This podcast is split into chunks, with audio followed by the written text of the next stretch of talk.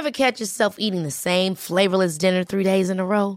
Dreaming of something better? Well, HelloFresh is your guilt free dream come true, baby. It's me, Keke Palmer. Let's wake up those taste buds with hot, juicy pecan crusted chicken or garlic butter shrimp scampi. Mm. Hello Fresh. Stop dreaming of all the delicious possibilities and dig in at HelloFresh.com. Let's get this dinner party started. Millions of people have lost weight with personalized plans from Noom, like Evan, who can't stand salads and still lost 50 pounds.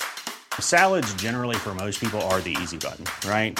For me, that wasn't an option. I never really was a salad guy. That's just not who I am. But Noom worked for me. Get your personalized plan today at Noom.com. Real Noom user compensated to provide their story. In four weeks, the typical Noom user can expect to lose one to two pounds per week. Individual results may vary.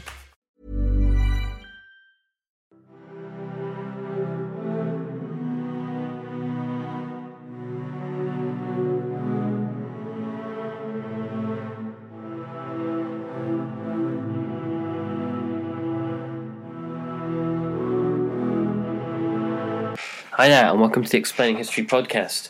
And today I want to talk uh, a bit about Rudolf Höss, the commandant of Auschwitz. One of the reasons I, I want to talk about this is, I, I guess, kind of personal, and I work as a Holocaust educator.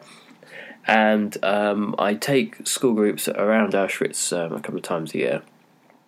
And at Auschwitz 1, the main um, prison camp for um, Polish political prisoners, Rudolf Höss's house is on site, and it's a, a large and rather sumptuous and rather fine uh, looking uh, mid European um, piece of architecture, it's, um, and it's within um, the within the eye within eyesight of the small gas chamber and crematoria that existed at Auschwitz one. Um, the the thing that always um, surprises the students that I take is how a family, when Höss lived there with his wife and his six children, could um, live at somewhere like uh, like Auschwitz and um, not be perturbed by it. And the thing about the story of Rudolf Höss, as we're going to look at today, raises a number of really troubling questions. The thing about studying the Holocaust is that it offers um, potentially offers more questions than it answers. And there are no answers, I think, to some of the things that we, we learn about it. And Höss's case, studying the uh, the perpetrator um, of the Holocaust, one of the chief perpetrators of the Holocaust, is um, a, a, really, really interesting one. Uh, and again, it's unsettling um, how someone could live at Auschwitz one how they their wife um, Frau Höss had a very enjoyable time at Auschwitz one, um, and recorded it in her diary some of the happiest days of her life. How that was possible, um, how the Höss children, um, who many some of whom were quite traumatized by their um, their childhood, now as quite elderly adults. I say quite traumatized, have been absolutely destroyed throughout their entire adult lives with the, the guilt and the shame of of the of where they come from. Um, but they were, were able as children to function within this environment. So, Höss had, like many of the uh, high ranking members of the Nazi Party, served in the First World War. He was born in Baden Baden in November 1900, and uh, he had been an obedient child, um, had a, an authoritarian uh, Catholic family and knew that really obeying orders as a child was what life was all about. He served uh, with the uh, in the Ottoman Empire um, during the First World War, um, showing up the Turkish front for the German army, and gained an Iron Cross. He was uh, wounded, injured several times during the war, and he joined the Freikorps after the war. So he was a very much a um, a rootless and drifting um, figure, um, looking for some sort of sense of purpose. Um, and he joined the Freikorps, where he made friends with the former, uh, with the, the later um, Nazi grandee Martin Bormann. And it was in Munich in 1922 when Rudolf Höss um, finally um, met, uh, well, he finally listened to Adolf Hitler um, and joined the Nazi Party. Um, the following year, he and his Freikorps comrades murdered a, uh, a communist activist, Walter Kadow. Um, they uh, kidnapped him and beat him to death. And in 1923, um, one of the killers, um, this doesn't say much for the intellect of your average Freikorps man, um, told the story of the killing to a local newspaper, and Höss was arrested and tried um, as the leader of the gang and given 10 years in, in prison. Um, Höss uh, seems to have had this this, this kind of um, lurid and graphic um, fascination with what he'd done, and a horror and an abjection uh, with what he'd done uh, uh, as well. And when he was in prison, he he, he frequently commentated. Uh, he commented on the, uh, the the social strata of the prison. He was horrified and disgusted by the dirtiness of prison and he was appalled by the the kind of the, the lower orders that he met there. Um, he thought that there were plenty of men who, if they were given the chance for some rehabilitation and a bit of effort, uh, and a bit of uh, education would make you know fine, upstanding members of society again. But there was also a sort of a strata, a kind of a sort of a lumpen proletariat, I, I, guess you'd call them, who um, Höss thought were utterly un, unreformable. He never really, in all his writings, viewed himself as being. Uh, he viewed himself as being an outsider in prison, an observer of the sociology of the prison not a criminal himself. He didn't sort of see himself in, in that light. Um, he was released in 1928 as there was a, a, a general amnesty. The communists and the, the Nazis um, in the um, the Reichstag agreed between one another to um, because running short of men and um, you know street fighters to press for a general amnesty and to support one another in order to achieve this. Is one of the temporary and strangely paradoxical arrangements that you find between the Nazis and the communists during the 1920s. Uh, and following his um, release from prison, he married his, his wife Hedwig, um, and they had five children together, and, and a further was born later on. And he also became good friends with Heinrich Himmler, um, and in 1934 joined the Schutzstaffel the SS. Um, his first role of any significance was a, as a guard at Dachau. And Dachau is interesting. Dachau is um, very much a kind of a training school for um, the, the death camp generation. You find an awful lot of um, Dachau men that go on to manage um, the, the kind of the, the death camps in, in, in Poland. Obviously, Dachau itself isn't a death camp; it's a concentration camp though perhaps not particularly good for one's health. One of the first people he met who was impressed by him was the camp commandant Theodor Eicke, who said that there, there were times when we had no coats, no boots, no socks. Without so much as a murmur, our men wore their own clothes on duty. We were generally regarded as an uh, we were generally regarded as a necessary evil that only cost money. Little men of no consequence standing um, guard behind barbed wire. The pay of my officers and men, meagre though it was, I had to beg for the for various state finances. As Oberfuhrer, I earned um, in Dachau 230 mark, Reichsmarks per month. I was fortunate because I enjoyed the confidence of my Reichsfuhrer, Heinrich Himmler. At the beginning, there was not a single cartridge, not a single rifle, let alone machine guns. Only three of my men knew how to operate a machine gun. They slept in drafty factory halls. Everywhere there was poverty and want.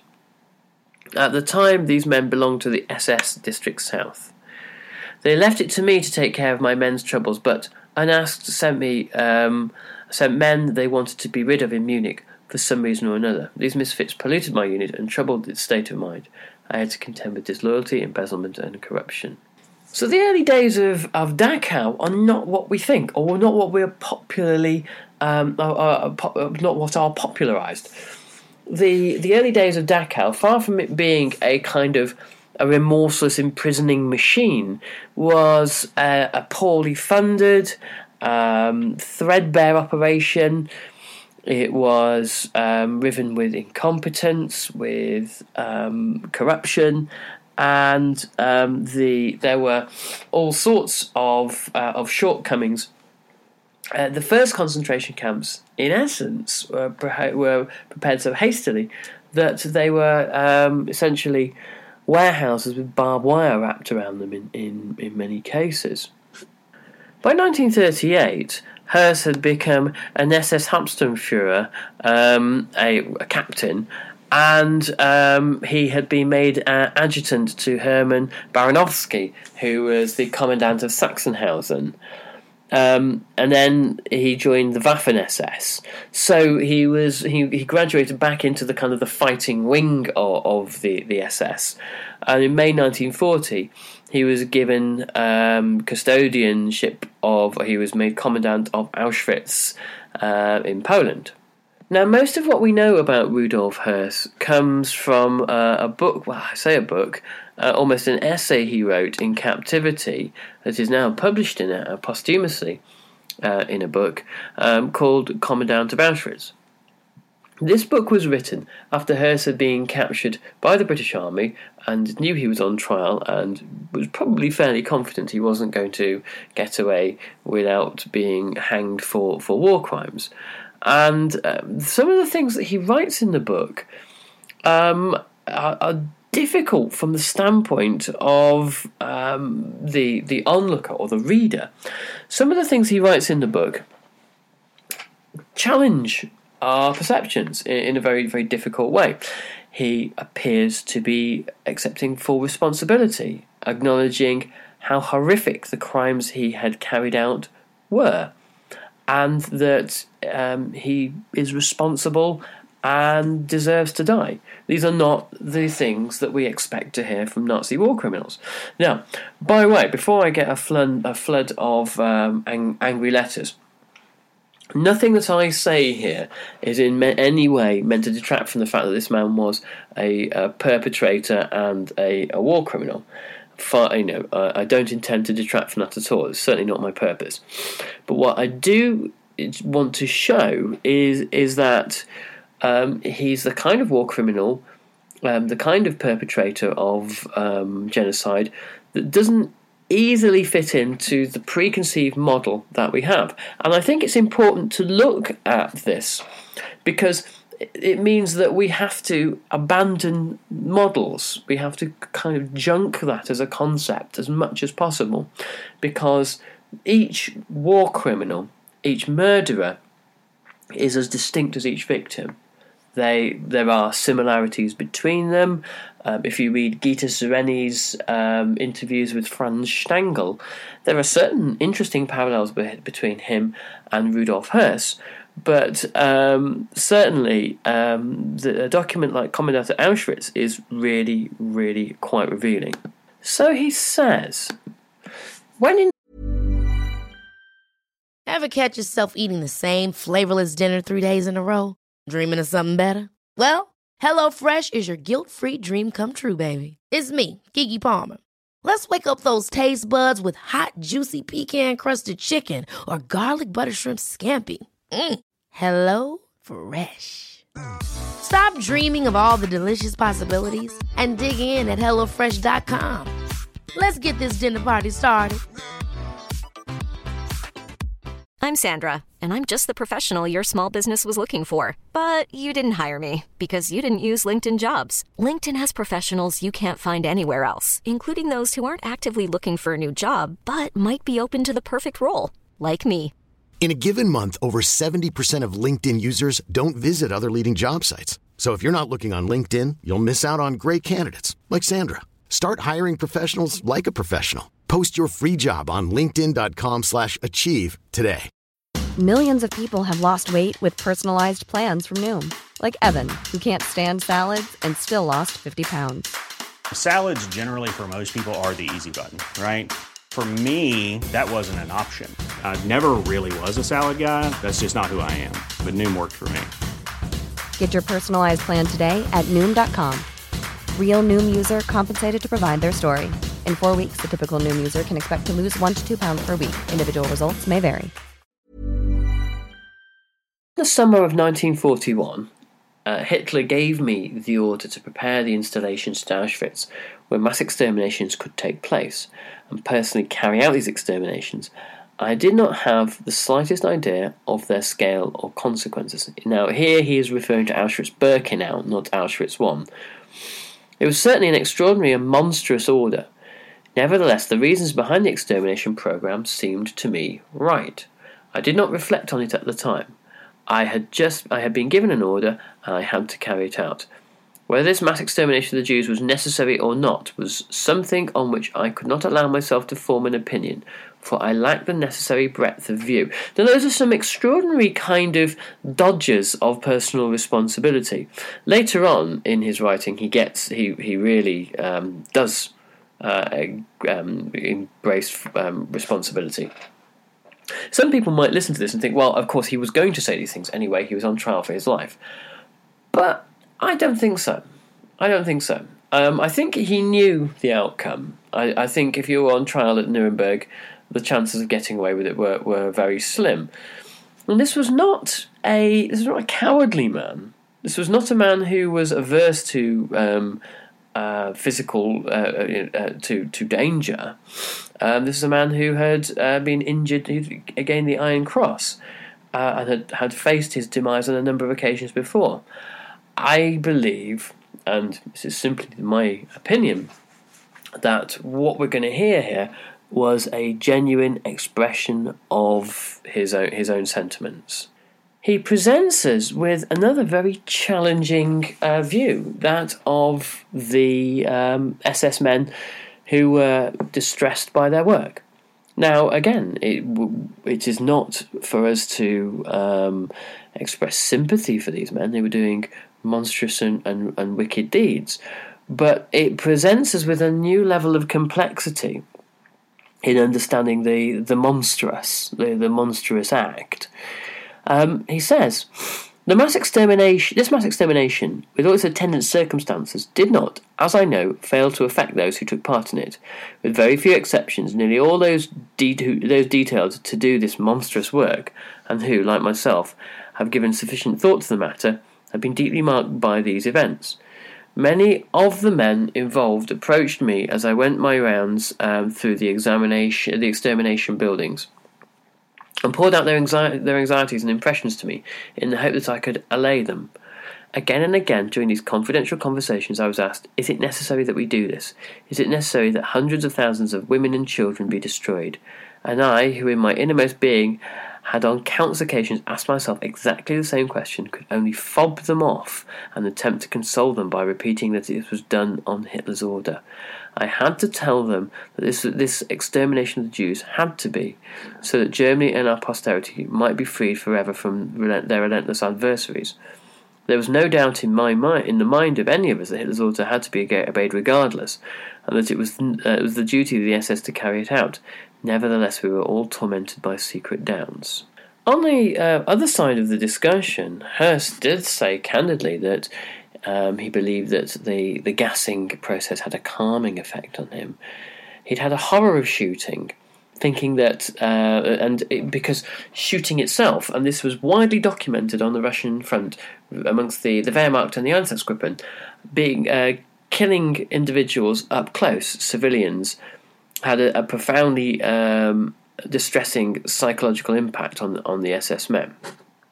Höss often talked about his own, um, in what he viewed as his own emotional and sensitive disposition, and he used all manner of psychological ploys and defences in order to kind of mitigate this. Um, he viewed himself as um, vulnerable, They had to protect himself and create this uh, harsh and violent and austere um, alter ego, this personality. Um, and indeed, he he was um, successful in disassociating from that side of of himself. Um, this is disassociation is a very common behaviour from all you know all sorts of people in all sorts of walks of life. Who are able to disassociate themselves from how they really feel in order to cope with the realities of, of the world around them. And um, the world that, that Höss lived in, without trying to make any kind of mitigating argument for the man, um, required him to be this kind of um, dis- distant, uh, distant individual, and yet one who was able to have this kind of rounded family life it's in the you know there are there's a whole collection of images out there of kind of Nazis with their families of Reinhard Heydrich enjoying um, a happy family life and uh, laughing with his um, uh, his children. So this was was not uncommon for people to be able to hive off these aspects of themselves. The um, SS um, women who worked as administrative staff um, would after a, a, a week at Auschwitz, enjoy a kind of a, a work outing a, a, a few days away at a nearby resort where they would um, have have a good time and eat well and um, and relax, and without. Uh, seemingly uh, much to trouble their consciences. They were perhaps slightly less hands on in what was happening um, at Auschwitz Birkenau, most of the women at Auschwitz Birkenau would have been um, clerical and, and, administrative staff, uh, and yet they they could in, enjoy enjoy their work. And the, the work at Auschwitz Birkenau was interpreted as kind of essentially unpleasant but necessary. That the SS were really doing the job of kind of fumigating the Reich. That I mean, I don't like to talk in these, these horrendous terms, but this is how they thought. Um, that they thought that a, kind of uh, an, an, unpleasant but essential job needed to be done. In 1947, Höss at his trial said the following things. I commanded Auschwitz up to the 1st of December 1943 and estimates that at least two and a half million victims were killed and disposed of there by gassing and burning. He's kind of overestimating the numbers killed at Auschwitz-Birkenau, uh, but anyway. Um, at least a further half million died of starvation and illness, which makes a total of three million dead. The number represents about 70 or 80% of all the people who were sent to Auschwitz as prisoners. Very young children, being incapable of working, were killed as a matter of principle. Often women tried to hide uh, their children under their clothes, um, and when they were found, they were at once sent to their deaths. Here is a man with six children. He has a revealing entry about the first transportations of Jews to the camp. He said, The gassing was carried out in the detention uh, cells of Block 2. Protected by a gas mask, I watched the killing myself. This is talking about uh, Auschwitz 1. The Russians were ordered to undress in the anteroom and then quietly entered the mortuary, uh, for they had been told they were to be deloused. The, the doors were sealed, um, so this is before the Jews arrived. This, this was the, um, the Russian POWs. The, um, the doors were sealed and gas was shaken through holes in the roof. I do not know how long this killing took. For a little while a humming sound could be heard. When the powder was thrown in, there were cries of gas and then great bellowing as trapped prisoners hurled themselves against both doors. But the doors held. They were opened several hours later so that the press might be aired, and then I saw, for the first time, uh, gassed bodies in the mass. The killing of Russian prisoners of war did not concern me at the time. The order had been given, and I had to carry it out. I must even admit that the gassing set my mind at rest, for the mass extermination of the Jews was to, was to start soon, and at that time neither Eichmann nor I was certain about how these mass killings were to be carried out. In the spring of 1942, the first transports of Jews, all earmarked for extermination, arrived from Upper Silesia. It was at most important that the whole business of arriving and undressing should take place in an atmosphere of the greatest possible calm. People reluctant to take, take off their clothes had to be helped by those of their companions who had already undressed, or by the men of the special detachment, the Sonderkommando. Many of the women hid their babies among piles of clothing. To the men of the special detachment were particularly on the lookout for this, and would speak words of encouragement to the women until they persuaded her to take a child with her. So these are, are Jewish prisoners who are um, being who are uh, have no choice but to participate in the whole process. Many of the women, um, I noticed that women who either guessed or knew what was awaiting them nevertheless found the courage to joke with the children and encourage them, despite the mortal terror visible in their own eyes. One woman approached me as she walked past and pointed to her four children, who were manfully helping the smallest ones over the rough ground, and whispered, How can you bring yourself to kill such beautiful darling children? Have you no heart at all? One old man, as he passed me, hissed, Germany will pay a heavy penance for this mass murder of the Jews. His eyes glowed with a hatred as he said this.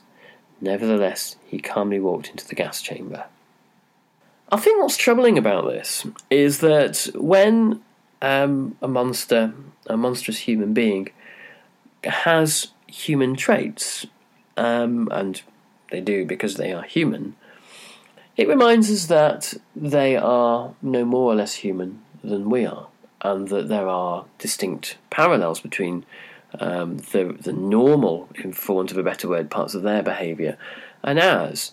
And this makes it much harder for us to cope with um, hideous uh, events and crimes like the Holocaust because we can't disassociate ourselves from them. We can't simply create um, a, um, a monster we have to view as, as a human being is, on some level, infinitely connected to as a part of the same species that we, we all we all inhabit. And then it suggests that you know perhaps there are um, aspects to all of us that are you know potentially violent or intolerant or all, all these things. I do hope not. By the way, I hope explaining history listeners are are lovely people, and I'm sure you guys all are.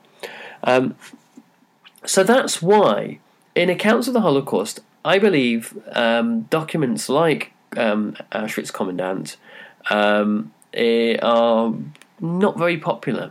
They are um, f- they're firstly accused of you know playing into um, the manipulations of uh, of war criminals, and perhaps that's the case. But also, they make people feel generally um, unsettled and uneasy.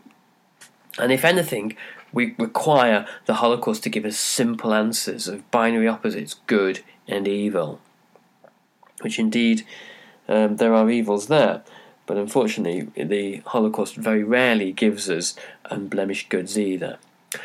Anyway, on that cheery note, I'm going to catch you next time on the Explaining History podcast. And if you want to explore this further, go to the Explaining History website and get yourself Julia Routledge's brilliant ebook, The Genocidal Century. You'll absolutely thank yourself for it later on. Um, and uh, yes, I'll catch you on the next Explaining History podcast. Bye bye.